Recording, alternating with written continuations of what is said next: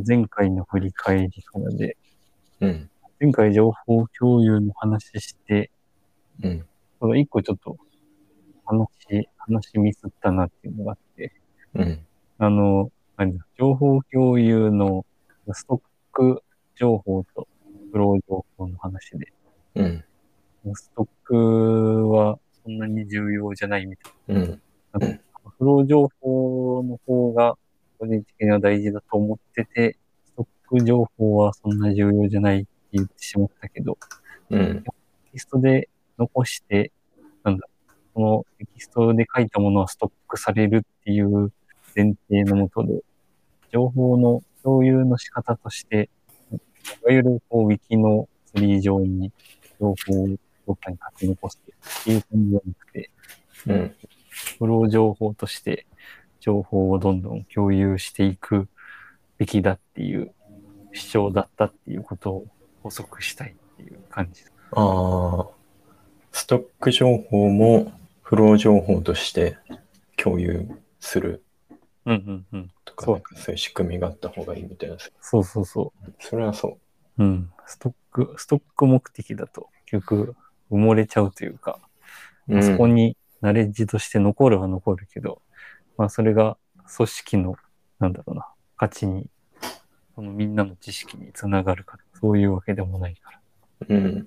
確かに、それはある。なんか、ここに、なんか、なんていうの、こう、なんていうの、こう、上司になんか聞いたときに、これ前も話したかもしれないけど、そこにあるって言われて、こうそこにある情報を知らないと、たどり、たどり着けないから、うん。なんかこうね、ストックするだけだと活用、活用されにくいから、やっぱ活用まで考えると結局、フロー情報が組み合わさってくるのかもしれない。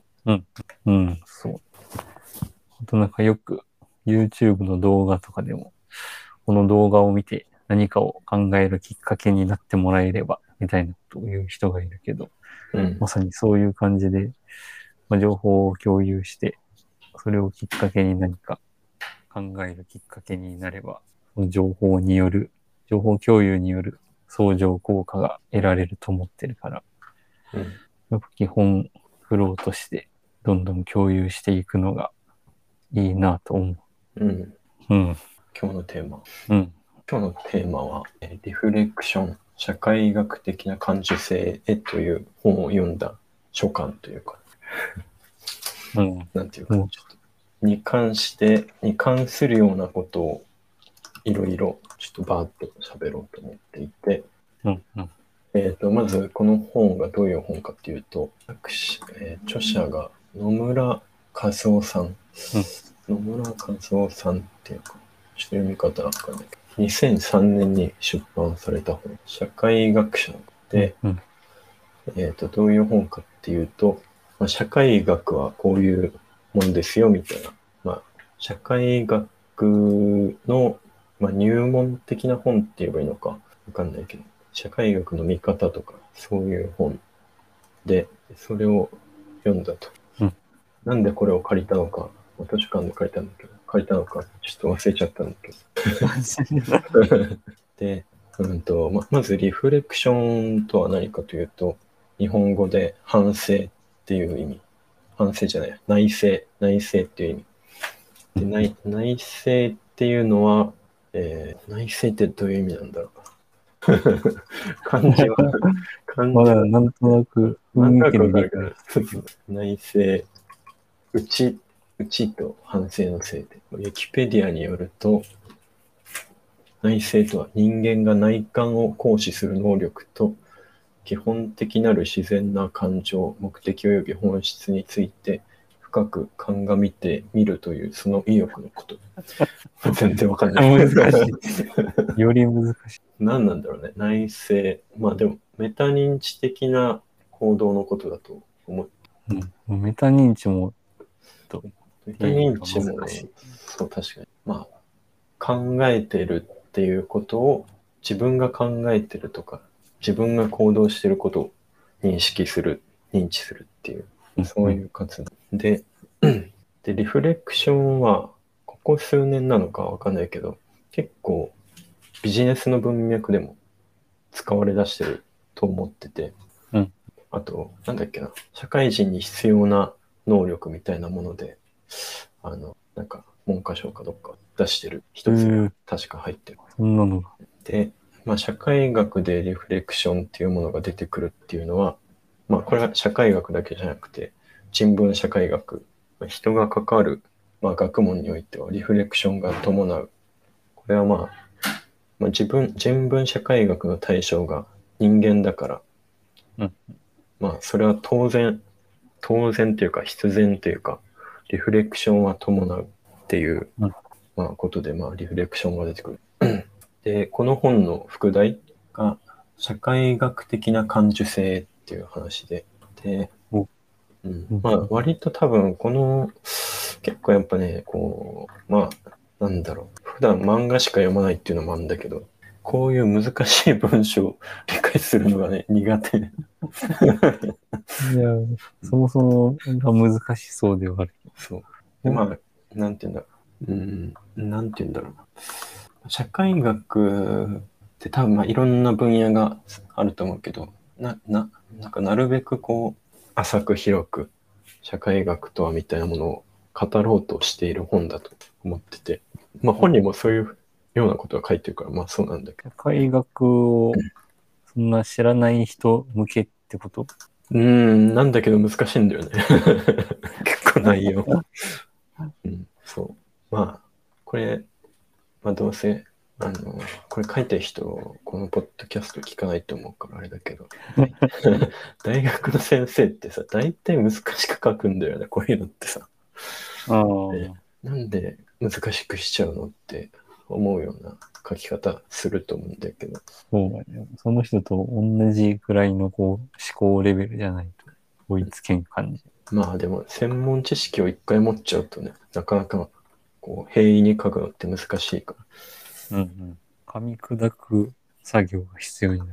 ら。うん、で、まあ何が面白かったかというと、えーこの副題の社会学的な感受性とは何かみたいなところが近いんだけど、うんこう物事を社会学的な感受性を持って見るっていうのが大事みたいな話で、うんで、あの、前々回だったか、その前だったか、古典ラジオの障害の話をちらってしたと思うんだけど、うんこう障害っていうものをこうその人の性質に求めるんじゃなくて、こう社会、社会が障害を規定するみうんそうそういう見方がこう多分社会学的な感受性っていうことなんだと。で、まあ、なんだろう。例えば、うん会社でなんかパフォーマンス出ないなみたいな人がいて、で、その人にまあこう、なんだろう。うん、まあ努力が足りないとか、こう、なんだろう。まあプライベートが大変とか、なんか、まあ、その人がこう、その人に原因を求めちゃうのが多分こう社会学的な感受性じゃない部分社会学的じゃない部分うんうん。そのそその人のなんだろう能力的な問題だって見ちゃう多分社会。その人の能力的なっていうのは自分じゃない他者、他者の人のってこと？うんなんだろう。その人、まあ、パフォーマンスが出てない人がなんか、まあ、プライベートでひ疲弊してるからとか。ああ。うんとまあそもそもそういうパフォーマンスの人だとかなんだろう、うんうん。原因をその人に求める。うんうんうん。あるパフォーマンス出せてない人がいて、うんそのパフォーマンス出てない原因はその人にあるって考えるってことで。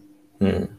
で、思ったのは大体そういう場合も、そういう場合って、割とその人自身も自分ができないとか、なんかこう、自分の頑張りが足りないとか、なんかこう、ちょっと体調が悪いと、ちょっとプライベートの影響が出てるとか、まあ、そういうふうに考えがちな気がするんだけど、うんなんかこう、まあ、それも、まあ、あるとは思うけど、こう、社会学的な感受性で言うと、多分社会学的な見方をすると、なんだろう、もうちょっと構造的な、うんちょっといい例が思いつかないんだけど、うーんと、うん。なんだろうな。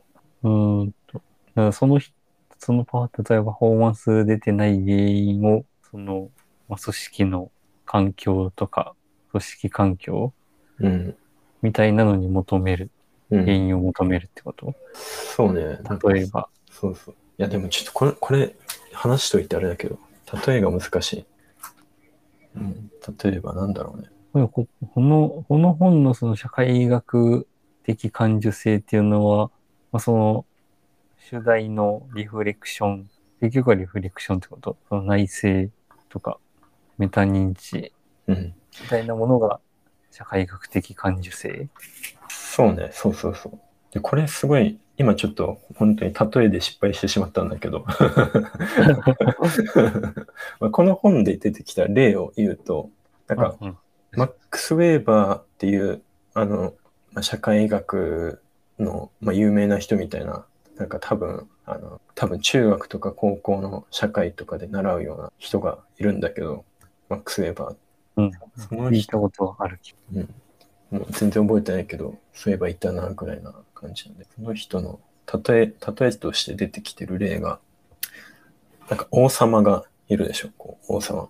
うんで、この人が王であるのは、こう他の人々が、その王様に対して、こう、なんていうの、私はその人の進化ですよっていう振る舞いをしてるから、この人が、なんだ、王様であって、うん。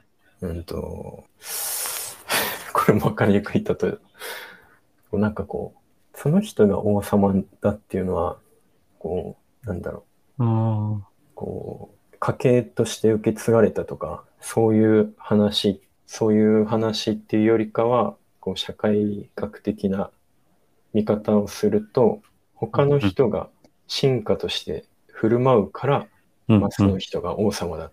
うん。うん。その人が王様として振る舞うから、その進化は進化であると。このか、うん この関係性の見方。うん。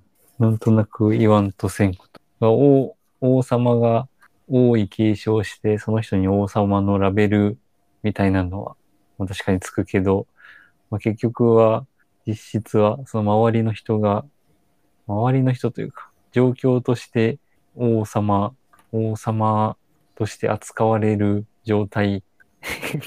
難しいね。いや、でもね、これ理解してないんだ、実は。お分かりの通りね。いや難しいね。うん、いや、でもなんとなくは分かるよね。うん。うんうん、でもなんかこの、でもこの、これを知ると物事の見方がちょっとやっぱ変わるなって気がして。うん。うんそれ、さっきのその、障害の話に戻るけど、うん、障害の話で言うと、障害の話で言うと、えーっと、古典ラジオってどんな話で障害定義してたかも忘れちゃったけど、うーんと、まあ、今、こう目が悪くてもメガネがあるから、うんまあ別に目が悪いのは障害とみなされないけど、こう、やっぱその社会において目が見えないことがデメリットになるような、まあそういう社会、逆に目が見えなくてこうデメリットになってしまう社会が、社会と、まあその目が見えない、まあ目が悪い人がいて、その関係性の中で障害が、まあ、規定される。うん。うん。話になった。関係性、社会と関係性っていうことになるのかもしれない。うん。うん。うん。個人が持っている特徴とか能力的なのは、まあ、社会、社会で初めてこう評価されることによって、な何らか決まるみたいな感じだ。うん。そうね。あとね、なんけなうんお王様も、その個人、個人だけで王様っていうわけじゃなくて、うん。周りから王様として扱われる、周りに進化が、周りの人が進化として振る舞われることによって、王様っていうのが確立されるってう。ん。そうなるね。あと、あと、なんだっけな。うん。メモしてなかった。返しちゃった。うん。で、あと、いや、なんかこの社会的な感受性っていうまあこの本っていうかまあ多分社会学的な話がいろいろ面白いなって。この本の序論で書いてることで、うん。うんと、うん、なんだろう、序論の中の込み出しみたいなので、消費の言葉みたいな、あと権力の言葉っていう話が出てきて、消費の言葉と権うん力。消、消で、まあ、消費の言葉っていうのは、まあ、テレビとかから流れてくる言葉だったかな、確か。こう、なんだろうね。最近で言うとなんだろう。なんだろうね、最近で言うと。まあ、なんだろう。の全然出てこないけど。あの、南 J とか、にちゃん、にちゃん、ゃんとか、なん費流行り言葉とか、まあ費。うんうん。南 J はちょっとあれだった。あのなんか、は流行り言葉みたいなもんだね、多分。うんまあこれ2003年に出てる本だから多分、チョベリバーとかそういうことだと思って、わかんないけど。うん。なんか、こう、みんなが使ってる流行り言葉みたいなことだと思ってる。ちょっと、本読んなんだろうもう一回読み返したいけど、ちょっと返しちゃった。なんか、なんて言うんだろう。うんと、みんなが使ってる言葉をこう聞いてると、日常の言葉としてこう我々もその言葉をし知らないうちにこう発する。こうなんか会話で使ったりすると思うんだけど。あと権力の言葉も、まあ、割とそういう感じ。例えばなんだろう、まあ、偉い人がいなんかこう影響力のあるなんだろう。最近で言うとなんだろうな。全然もう記憶力なさすぎて何も出てこないんだけど。うん。うん、なんだろうな。なんか政治家が言った言葉とか、なんか温暖化がどうとか。SDGs。そうそう、あ、そうそうそう、いいいいね、その例。SDGs とか、ね、なんかそういう言葉を、まあ我々は使うけど、なんだろうね、その、例えばなんかさっきの障害も割とこう、なんだろう、障害者っていう言葉を何気なくああ、はいはい。使えば、まあ、さっき言った通り、まあ、その人がなんかこう身体的にとかこう、まあ、精神的にとか頭脳的にとか何かしらこう人より劣ってるみたいなイメージとかなんか多分こう社会で使われてる言葉のものを言葉をそのまま使うっていうことに対してまあちょっと待ってくれよみたいな多分ああ、そういう話で多分序論で出てくるんだよその消費の言葉権力の言葉。なるほど、なるほど。その言葉の定義をちゃんと理解して、というか、その、どういう意図を持ってその言葉を使っているのか、ちゃんと考えようってことね。うん。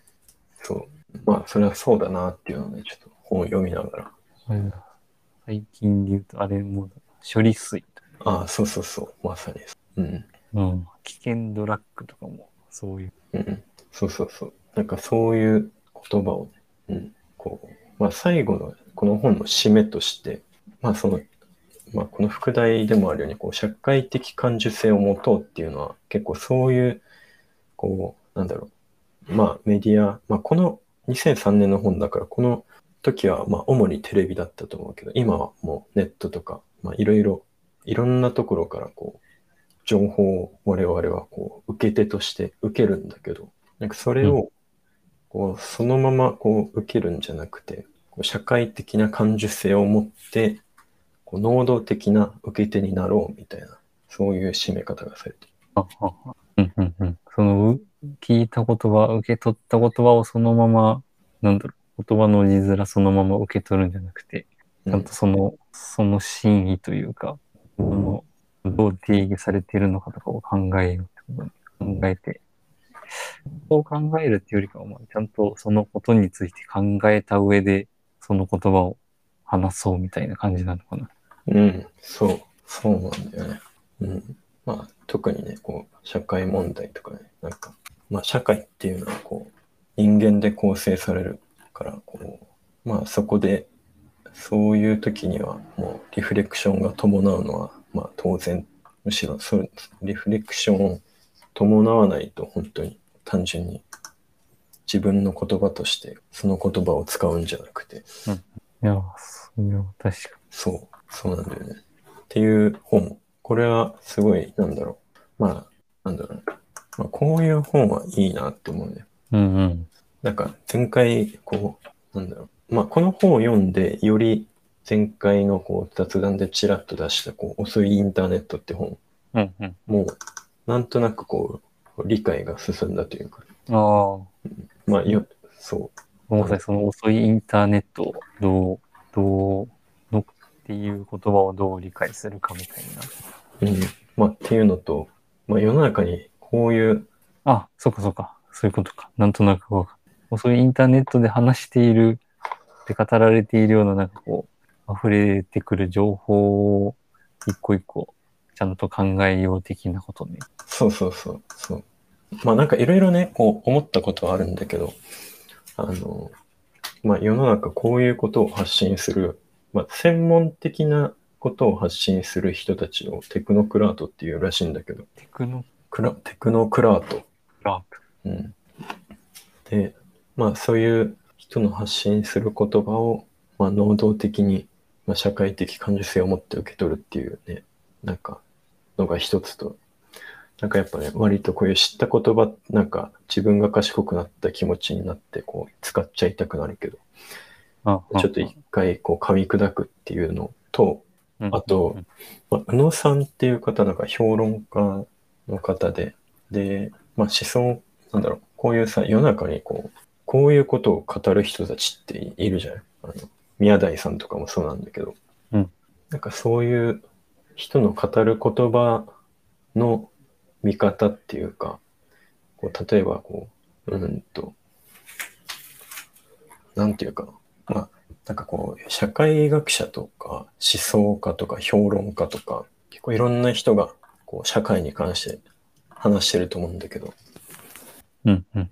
なんか結構割と、なんだろう、頭に入ってこないっていうか この情報をどう受け取っていいのかわかんないっていう部分が。うんうん。社会学者は割とその中では、うん、まあもしかしたらちょっと受け取りやすいのかもしれない。こう、ある程度こう、なんだろう、学問的な手法を持って何かしらを語っ語ったりとかしてると思うから、割とこう、頭に入ってきやすいのかもしれないけど、こう思想家とか評論家とかの話って、あんまりこう、どう受け取ったらいいのかわかんないんだけど、うん。うん。その受け取り方がなんとなく分かったというか、まあ社会学者もまあそうなんだけど、基本的にこう、どういう観点でこう社会を見てるか、まあなんていうの、例えば遅いインターネットで言う、なんていうの、まあ遅いインターネットで言うと、まあ今のこのインターネットがもう当たり前になった社会で、まあ、どういうことが起きてるかっていうのを、まあ私はこう見てますみたいな感じで、うんまあ発信してると。うん で世の中をこう、どういうふうに、まあそれはリフレクションっていうことなんだと思うけど、どういう切り口で見てるか、みたいな。うんうん。まあでもそれはなんか、無意識にはそう思ってたけど、まあ、この人はこう考えてるんだなを普通に受け取ればいいっていう、まあただ簡単に言えばそういうことなんだけど。うん。いや、うん、難しい。でも確かになんかそういう、なんだろうな、そういう難しいことを話している中で、そういうさ、なんだろう、なんかその、うん、いい例がないからあれだけど、なんかそういう特徴的な言葉みたいなの、そのまま、その言葉だけを引用して使うと、それこそそういう、なんだろう、うん、まあ、なんていうんだろうね。うん。まあでも、そういう引引用するっていうか、なんていうか、こう、どういうことを考えて、その人がその言葉を使ってるのかっていうね、うん、ことを考えつつ、その本を読むとか、こう特にそうん、の、抽象的な話をする人たちの話っていうのをね、うん、うん、うん、なんかその遅いインターネットで出てきてた、なんだっけな、頭、手、心、偏った能力主義への挑戦と必要不可欠な仕事の未来っていう本も、ちらって、ちらっていうか、まあ、ざって読んだんだけど、うん割と言ってることがわかんないくて、これも、まあ、こっちの認知能力の話 問題もあるかもしれない。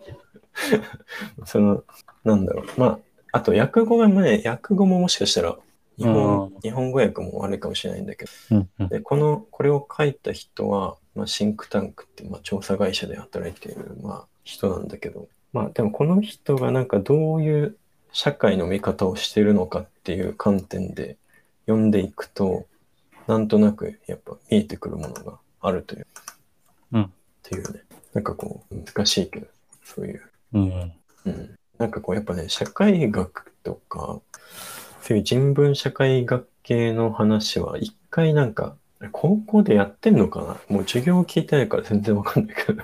高校、高校、まあ、中学義務教育とかでちょっと一回教えてほしかったかもしれない、まあ、高校は多分やってないな。社会学的な授業って、なんでもマックス・ウェーバーやってるからやってんだろうね 聞いてないだけど何で出てくるのかな？世界史とかで出てくる。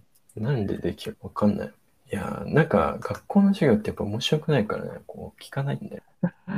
うん。まあそんな話ね。うん。うん、いやーでもその話を聞いて思い出したのが、うん。あの、あれだ、あの、広木大地さん、うん。あのエンジニア組織論への正体とかを書いている、うん。がなんかその技術的負債の話をしてるときに、うん。技術的負債の正体みたいなのをなんかこう語っていて、うん。そもそも技術的負債ってみんななんか言ってるけど、そもそもなんだっけみたいなのをちゃんと考えて、うん。技術的負債への対応みたいなの。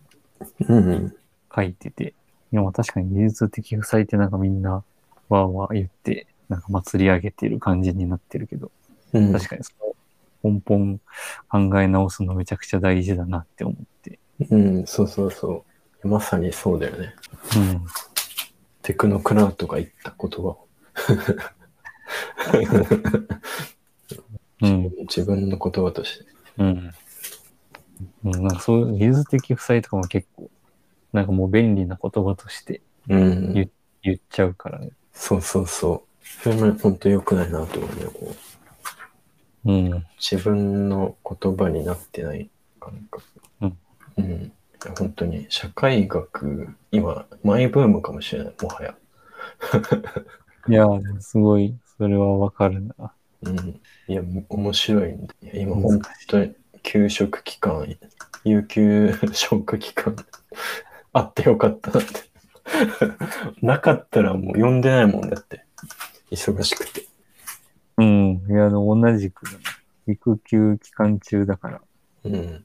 社会学が、人、人文、まあじ人文学とかも入るそう。そうそう人文、そうね、人、うん人文社会学、人人文と社会学なのか、分け方よくわかんない。うん、人文が、あ、どうなんだろうね、わかんない。うん、まあ、その辺の定義わからんけど。うん、なんかね、人文社会学部とかの人はなんか、チャラいイメージが。チャラいイメージが。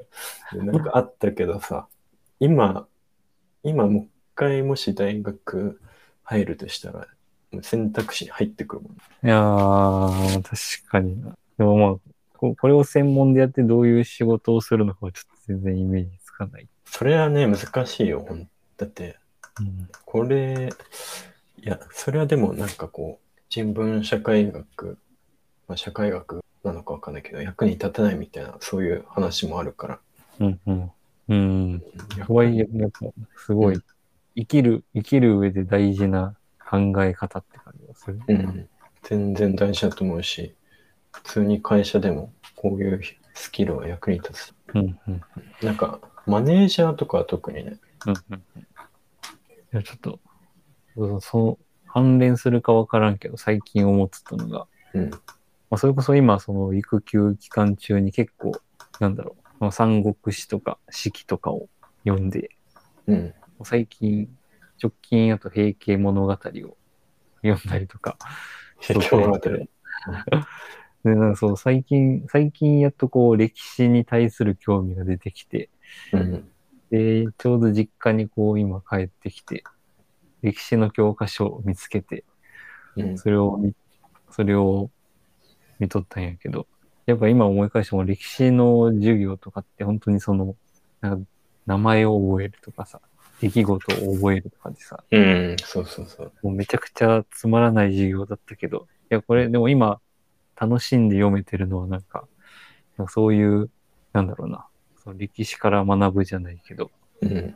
その歴史上の、まあ、いろんな人物の、主になんか結構失敗、失敗例がめちゃくちゃ多い、多いなって思うけど、うん。そういうのを通して考えて学ぶみたいなのはめちゃくちゃ面白いなって思うから、うん。なんかそういう意味でも、なんていうのかな、まあ、そういう知識、知識というか情報を学ぶんじゃなくて、それこそ、なんだったっけ、明明晰を学ぶじゃない。うん。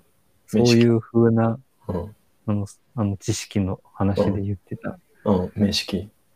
あ、名式か、名式を学ぶみたいなやり方で歴史やるともっと楽しいんだろうなっていううん。いや、確かに。それはあるね。もう全然こう、見方が違うもんね。なんだろう。本当に、こう、歴史何年に何があったかみたいな覚え方は本当に、うん。情報を単純に覚えるみたいな感じ。うん。ちょっともうもう雑談の話なんだけど、まあ、雑談っていうかあれなんだけど、うん。なんだっけな、ちょっと関連、なんだろう、いろいろ本を読んで、うん今、柳田国夫のお国語と教育って本をちょっと読んでるんだけど、それが、なんだろう、すごい面白いっていうか、まあちょっと、まだちょっとしか読んでないんだけど、うん。うん。柳田国夫は、えっ、と、1875年生まれうん。で、1962年に亡くなってる。うん。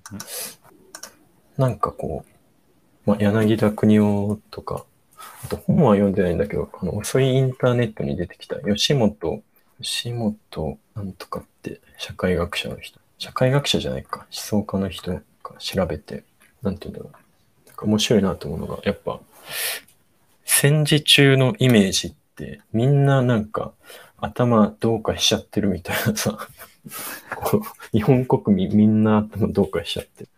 なんかそんなイメージを持っていいいるんだけど、あの、国のために命を落とすみたいな、うん。その、そういう考え方だってこと？うん。いうんうん。やでもこう、あと、なんだろう。まあ、特にこう、吉本なんとかって人はその、えー何年ぐらいだっけ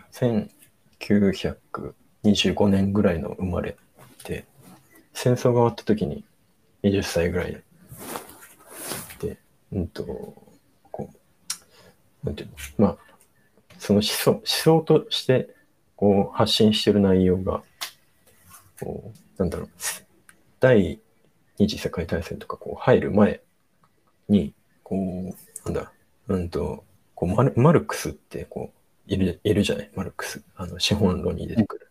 うん。でそのマルクスに批判してる人が、批判じゃないか、マルクスに賛成してる人がやっぱ日本にもいて、うん。うん、で、まあ、つまりそこ資本家に対してこう、まあ、資本家っていう絶対的なこう権力のある人に対して反発をするような人がいいるんだけどこう戦争に入ったらこう天皇万歳みたいなこうまた絶対的なこう権力の持ち主みたいなものに賛成するこう賛成するうん。うん。その、それを一旦受け入れる。で、その後、こう戦争終わったら、まあせ天皇は神じゃないみたいな。で、民主主、民主主義になってみたいな。こう思想がガラって変わるのを受け入れる。こうどういう気持ちなんだみたいな。うん。そうそういう話をし、こう吉本なんとか、ちょっと名前なんだっけな。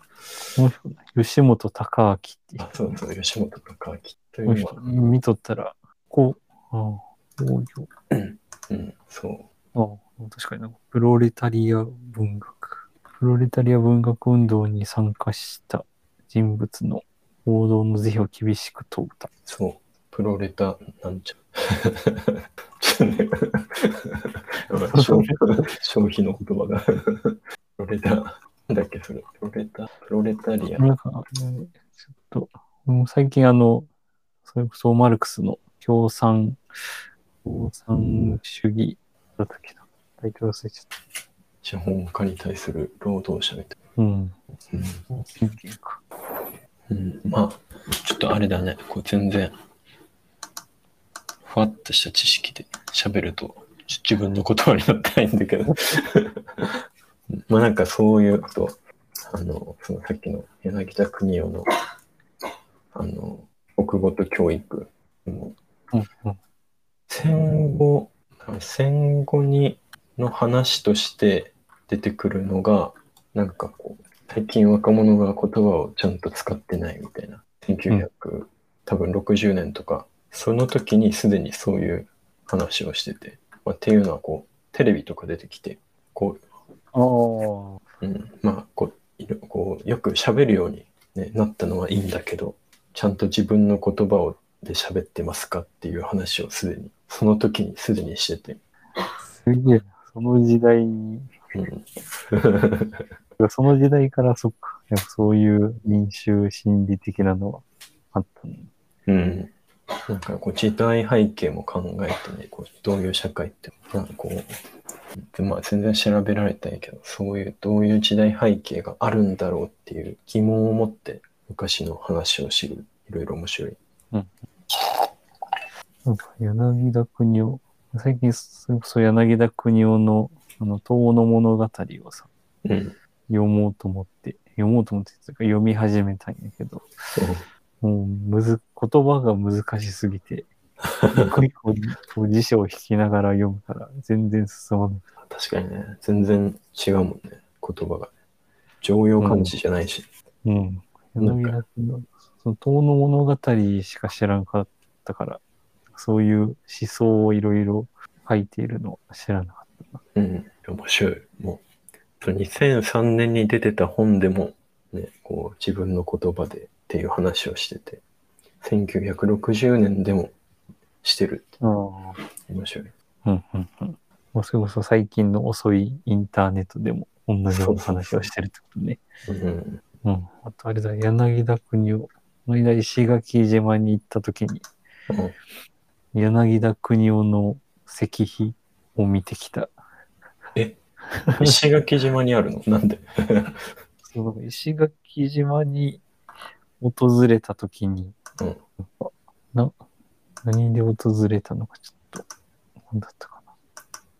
えー、なんでだろう？なんかあんのかな？くぐってみるか。石垣島、柳田国を。確かその石碑の写真を撮った気がするけど。7日間滞在した、うん、八重山。八重山の文化。うーん。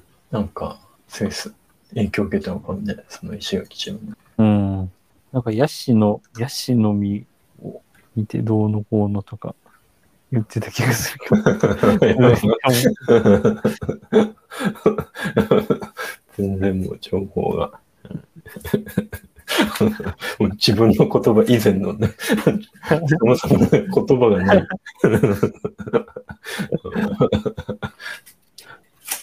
やばいね。いや、なんかでもね、こう、柳田国夫のその国語と教育、なんか、東京、東京の言葉と地方の言葉みたいな話も、割とこう、やっぱね、地方の文化とか言葉を尊重したい感がすごいある。多分ね、東の物語もそうかもしれない。うんうんうん。だからやっぱこう、石垣島の文化、いいなって思ったのかもね。わかんないけど。うん。そう。結構石、柳田国は民族学、まあ、その遠の物語とかも含め、民族学的な人かと思ってたけど、割とそういう思想家的な感じもある。うん、そう、すごいなんかやっぱね、国語に関して思い入れがある感がすごい、ね。いや、でもね、本当に面白いね。社会学とかこういう話をね、言葉っていうのもね、まあ、大事で。うん。確かに。なんか、情報工学とかは、うあんん、まり、その、学んで何か考え、考える、なんていうんだろうな。思考、思想するみたいなのがないけど、うん、なんかいろいろ読むだけで考えさせられる。うん、そうそうそう。これ本当にマイブームだね。社会に対す対するなんなんとなくのもやりが晴れる感じがね、ああ。このさっきちらって話したこの偏っった頭手心偏った能力主義への挑戦必要不可欠な仕事の未来って本本も正直分かりにくいんだけど でもねこうその言いたいことはやっぱあなるほどっていうの結構あまあざって言うと現代社会はやっぱ頭能力主義にすごい変調してる。うんうん。前はこう大卒者そんなこう政治家とかいなかったしまあその頃はこう資産とかそういうのでこう、まあ、権力者にはなってたけど今はこうやっぱあのどの大学を出たと基本的にこう認知能力ベースで。こう社会がすごい変調してる例えばまあ転職するときあって、まああのまあ、能力見られたり、まあ、するし、まあ、それを我々はまあ当然として受け入れてるし。で、まあ、うん。それがワークするのも全然まあそれはそれでいいんだけど変調しすぎてるっていうのがこの本で言って、うん。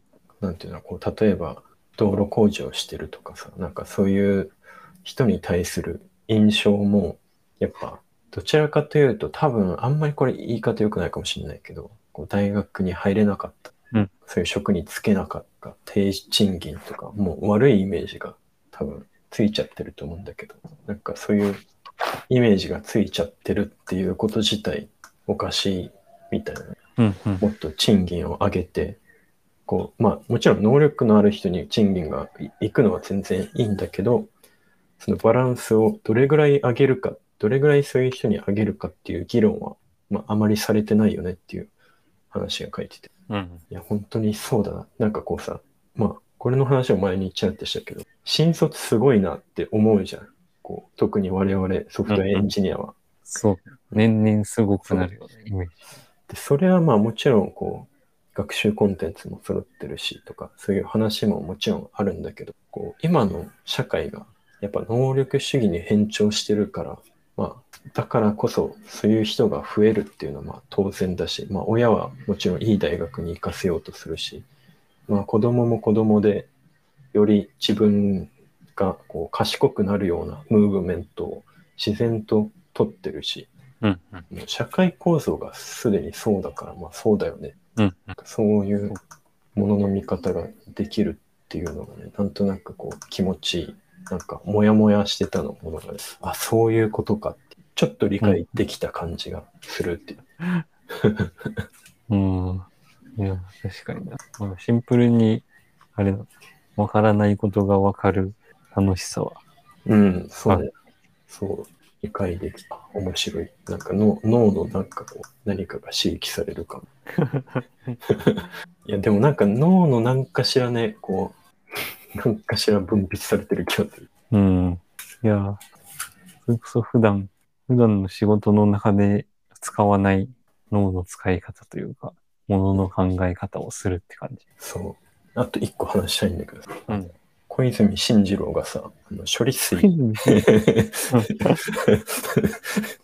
理水さ、あの、問題ありませんよで、サーフィンしたじゃん。ああ、はい。いや、あれはね、本当にいいなって思うよね。これ いや、でもな、あの、いい、いい小泉進次郎ムーブやな、これは。そう。いや、あれはもうね、いや本当に自分の言葉だと思うんだよね、あれは。手触りのある、なんていうの、ムーブメント。いや、すごい。うん。いやー、いや、これ、あれ、あれだな。ちょっとその、小泉、小泉進次郎というか、処理水で思い出したけど、なんか、名前忘れちゃったけど、なんか韓国の YouTuber が、うん。なんかその処理水問題について、うん。なんかこう、韓国の人たちにいろいろインタビューをするみたいなのをやって、うん。面白いね。なんかそのやっぱそもそもその、うーんとそその記事で書いてあったのが、なんか韓国とか中国のあの原発の排水うん。の方がなんならこうトリチウムとか放射線量多いみたいな事実あるんですけどみたいなのをそのインタビューしながら言ってたりして、いやそんなの知らなかったですみたいな人たちばっかりで、うん。なんかそれこそ、そうやね。その、やっぱり情報の、それこそ受け取り方だなっていうのを思ったっていう。いや、本当に、本当にそう、ちょっと今回ちょっとね、長くなっちゃうんだけど、もう一個、なんかその、遅いインターネットもちょっとね、割と話題にしてるポピュリズムの話があるんだけど、さっきのその吉本隆明もそうなんだけど、なんだろう、あの、ヒトラーのさ、時に、こうナチスドイツの時に、うん。民主主義の中でこう独裁政権が生まれるのが起きたのが、まあ、ヒトラーだと思うんだけど、その、結構こう、ヒトラーがこう、ポピュリズム的に、こう、今苦しいのは、現体制のせいだみたいな感じに国民を煽って政権をこう、手にしていくんだけど、もう処理水もそうだけど、処理水やばい。そんなの放置する日本やばい。みたいな、こう、感情だけでこう、やっぱ、情報を受け取ってしまうと、やっぱこう、ね、国家間の関係性も悪くなるし、うんうん。国自体もこうポピュリズムに傾いちゃうと、またこうヒトラーみたいな政権を生んじゃうし、こうまあ、民主主義の、こう、なんだろう、国民一人一人に主権はあるけど、ちゃんとこう、その主権を発発揮するにあたって、ちょこう、ちゃんと、なんていうの、能動的に考えて行動するって、それが求められてる。うんうん。そういう現代社会だよみたいな。まあうん。そそういう話は書いてなかったかもしれないけど、そういうことなんだと思う。うん。うん。その YouTuber は賢いね。そのうん。いすごいね。ちゃんと調べて。や、すごい、すごいいい活動。うん。韓国の、韓国の結構しかも有名な YouTuber らしいかうん。な。韓あ、これだ、韓国男子 TV うーん。っていうやつらしい。いい活動。教養がある感じがする。うん。なんかもうそういうのって学歴じゃないからね。もうね。うん。そう。韓国男子 TV は韓国人はこの処理水に対して果たして知識があるのでしょうかと疑問し、記事には書いてある。うん。正しい知識もまともな情報もないから不安を感じるのは当たり前ですが、一番の問題はちゃんとした知識と情報を教えてあげても聞こうとしないんです。と指摘した。そうなんだ。いや、それは難しいね。本当にでもなんか、ね、日本が、こう、天皇万歳で戦争しちゃうのもさ、やっぱね、こうん、うんう、。受け入れちゃう。確かにな。みんな思考停止して、あ、うん。うん。なんでそうなっちゃうんだろうな。うん、難しいよね。もう、まあなんか難しいからね、やっぱそういうメタ認知的な行動っていうのは、こう自分のやっぱ人間ってやっぱ一回こう、なんていうの、習慣としてさ、やっぱ思考、うんうん思考もやっぱもう習慣としてこうスキップしちゃうからさ、こううん。それを改めて考えるっていうのはストレスだし、うん。それは難しい。そもそも。なんか電気、電気ビリビリ流したら、くるって変われば。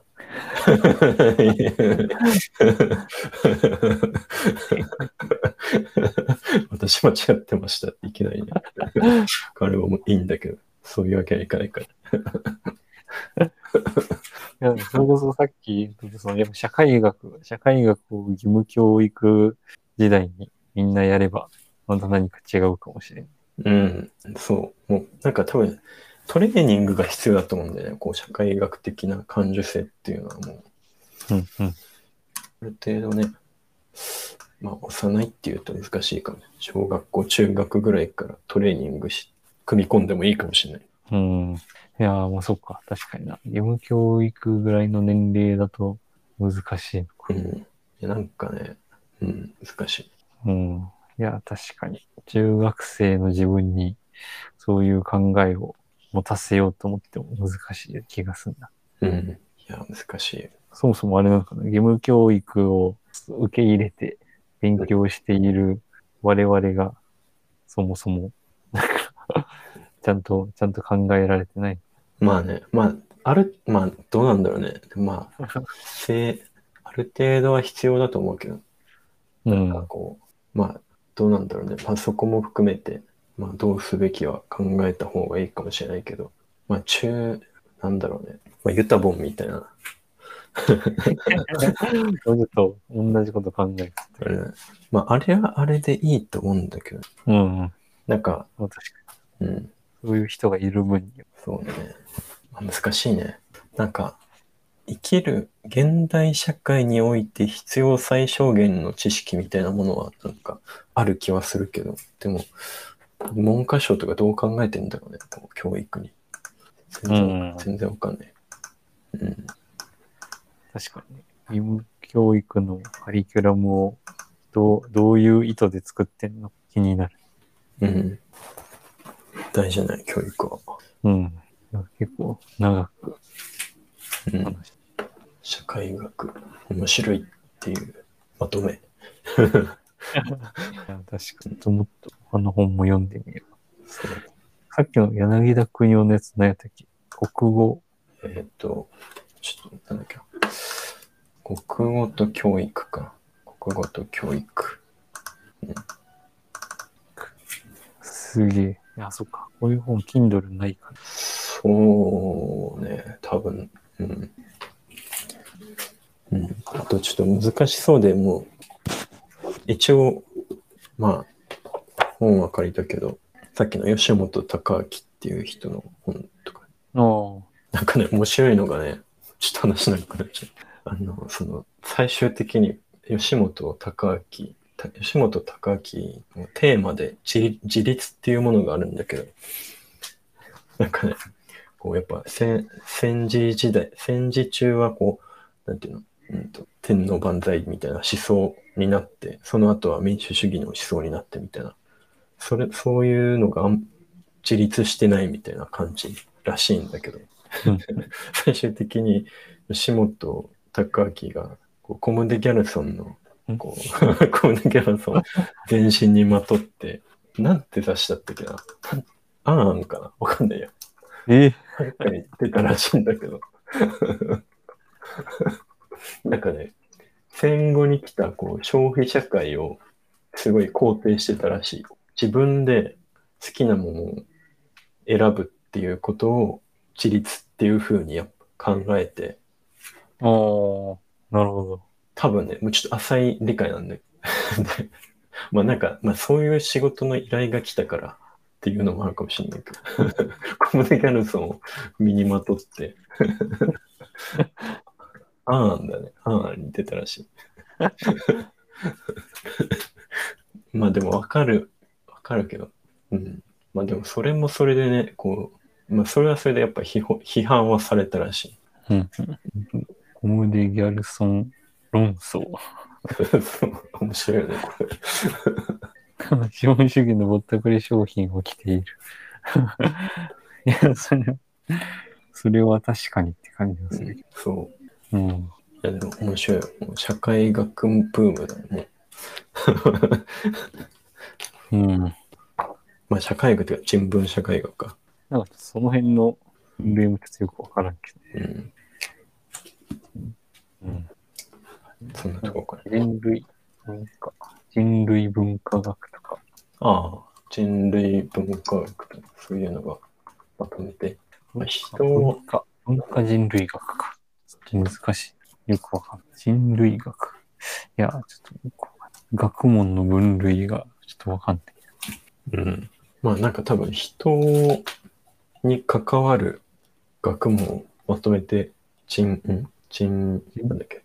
人文社会学？学人文社会学、人に関わる。まあ、社会も結局、ね、人に関わる。うんうん。難しい。人類学の中に社会人類学とか文化人類学とかうーん。考考古学の、まあ、ウィキペディア情報が入ってる。もう全然わかんないね、分類は。うん。考古学もそうなんだね。うんうん。まあ考古学も。うん。考古学。まあ人は、人以前とかも入りそうだけど。か、確かに。